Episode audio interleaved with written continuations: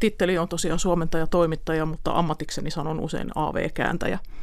Eli AV paljastaa sen, että käännän audiovisuaalista materiaalia. Et televisio-ohjelmia tällä hetkellä täällä Ylellä. Minkälainen on sinun tämä kieli kokoelmasi? Mitä kieliä käännät? Mä käännän ainoastaan Saksasta ja Englannista. Et ei ole kovin laaja kielivalikoima, mutta niilläkin pärjää. Eli Suomessa aika yleisesti puhuttuja kieliä. Meillähän on aika paljon saksan puhujiakin kuitenkin. On kyllä joo. Englantiahan nyt kaikki osaa, kuten sanotaan. ja saksan kielikin on vielä ainakin vanhemmalla ikäpolvella hyvin vahva. Miten se jakaantuu, kun on kaksi kieltä, niin miten vaikka prosentuaalisesti jaat sitä? Hirveän vaikea sanoa. Ja sitten useinhan se on niin, että, että esimerkiksi mä käännän paljon dokumenttiohjelmia, niin niissä saattaa olla se molempia kieliä. Ja joskus vielä sitten muitakin kieliä, joita en itse osaa, että sitten täytyy, täytyy konsultoida kollegoita tai etsiä muita kääntäjiä siihen avuksi. Että aika yleistä on esimerkiksi se, että dokumenttiohjelmissa on alun perin englanninkielinen selostus ja sitten siellä on saksankielisiä haastateltavia. Ja siihen ihmiset usein mieltää televisiokäännöksiä, kun ajatellaan, niin muistaa ne ruututekstit, mutta näihin selostettaviin ohjelmiinhan yleensä tehdään se suomenkielinen selostus sitten sen alkuperäisen tilalle. Kyllä. Ja mieltämisestä tulee helposti mieleen, että AV-kääntäjän työ huomataan, jos se työn tulos puuttuu kenties? Onko se vähän näin, näin on. Kuule, kuule, kuulemma eniten, eniten tulee katsojapalautetta silloin, jos käännös jostain syystä ei ilmestykään ruutuun tai, tai katsoja luulee, että se ei ilmestynyt ruutuun.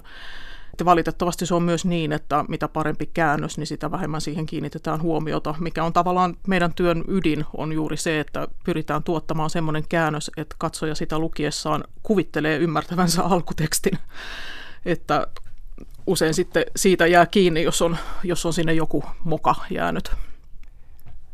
No mitä se sitten käytännössä on, tuo työ? No käytännössä, kun työstä sovitaan, että käännätkö tällaisen ohjelman, kyllä käännän, niin saan siihen sitten materiaalin, eli sen ohjelman nähtäväkseni. Tutustun siihen, katson mitä, mitä siellä on tulossa vastaan ja, ja meillä on aivan erityinen tietokoneohjelma tekstitystä varten, jossa ne ruututekstit hiotaan sitten siihen malliin, mihin, mihin ne pitää saada. Ja riippuen tietenkin aina työstä, että onko se, onko se pelkästään tekstitettävä ohjelma vai tuleeko siihen sitä selostusta, tarvitaanko kenties plansseja, eli kuvaan lisättyjä tällaisia info, informatiivisia tekstejä, esimerkiksi kuka tämä haastateltava on ja mikä on hänen tittelinsä ja tämän tyyppisiä, niin siinä on sitten eri työvaiheita varmaan teknisiä apuvälineitä on aika paljon niiden semmoista näppärää käyttöä, jotta saadaan sujuvaa siitä materiaalin läpikäymisestä. No se on e- ehdoton työväline on todellakin se tekstitysohjelma, mm. jossa sitä pystyy sitä kuvaa pyörittämään ja ajastamaan ja tiivistämään ne käännöksensä sopivan mittaisiksi ja vielä niin, että ne ehtii siinä annetussa ajassa lukea. Et se, on, se on ehdottomasti tärkein. Ja sitten on tietenkin internetin avaramaailma, niin auttaa sitten siinä tiedonhaussa. Ja sieltä löytyy, löytyy tota nykyään aika paljon myöskin apua tähän kieleen.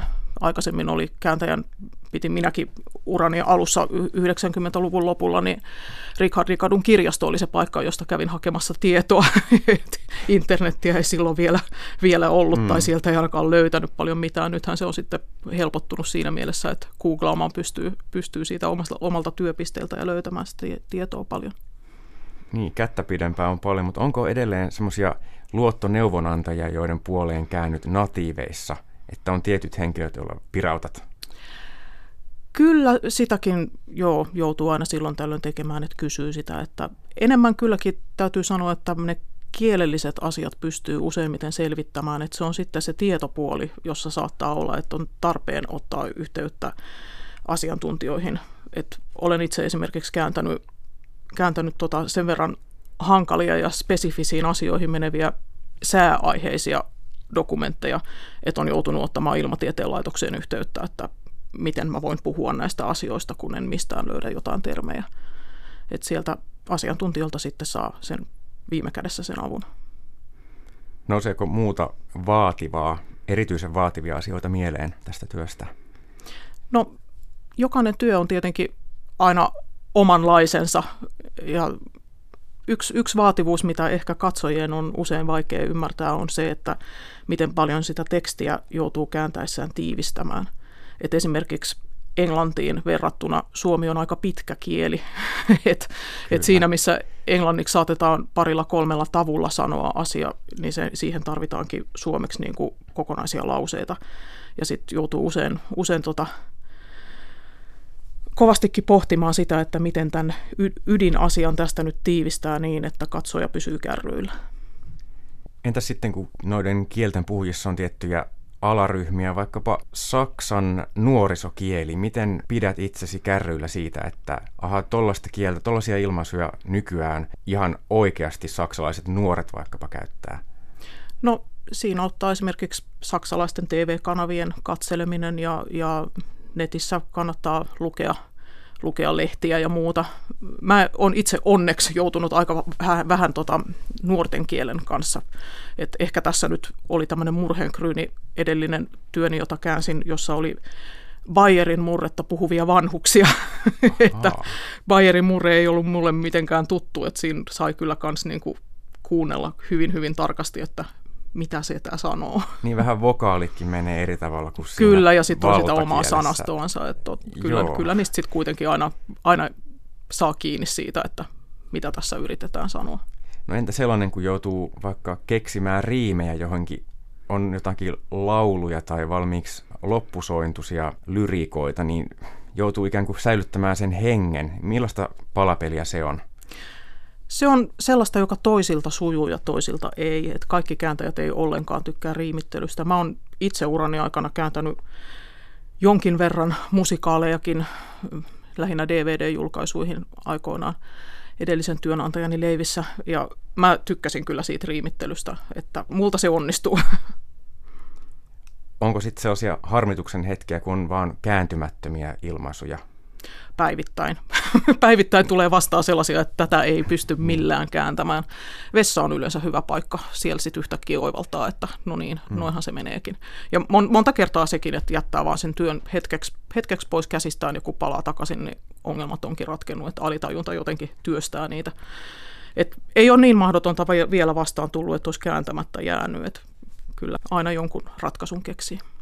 TV-ohjelmissahan on paljon sanaleikkejä, tai jos puhuu itse sitä kieltä, saattaa huomata, että ahaa, se kääntäjä, se ei ollut yrittänytkään ihan loppuun asti, koska se on vähän niin kuin tuhoon tuomittu tie yrittää jotakin sanaleikkiä sitten. Sanaleikit on vaikeita, Joo. todella vaikeita. Joskus onnistuu löytämään todella niin kuin osuvasti samantapaisen sanaleikin omasta kielestä, mutta ne on usein sellaisia, mitkä jää pikkusen puolitiehen. Onko jotakin ihan eniten mieleen jäänyttä työtehtävää vuosien varrelta? Aika mahdoton on vastata tuohon. Mä oon tehnyt, tehnyt tätä työtä yli 20 vuotta ja siinä on vastaan tullut hyvin, hyvin paljon kaikenlaista. Et en, en pysty sieltä kyllä mitään yksittäistä. Ja ikävä kyllä esimerkiksi kun paljon on näitä dokumentteja kääntänyt ja niistä tulee valtava määrä tietoa, niin tuntuu siltä, että se uusi työ aina pyyhkii sen vanhan helposti mielestä. Että kumpa saisikin sen kaiken tietomäärän itsellensä, mikä niissä dokumenteissa tulee vastaan, mutta kaikki ei vaan jää mieleen. Aivan lyhyesti, mistä taas unelmoit työtehtävissä jommasta kummasta kielestä? Enpä osaa tuohonkaan kyllä sanoa, että monipuolisia töitä on tullut vastaan ja toivon sitä jatkossakin.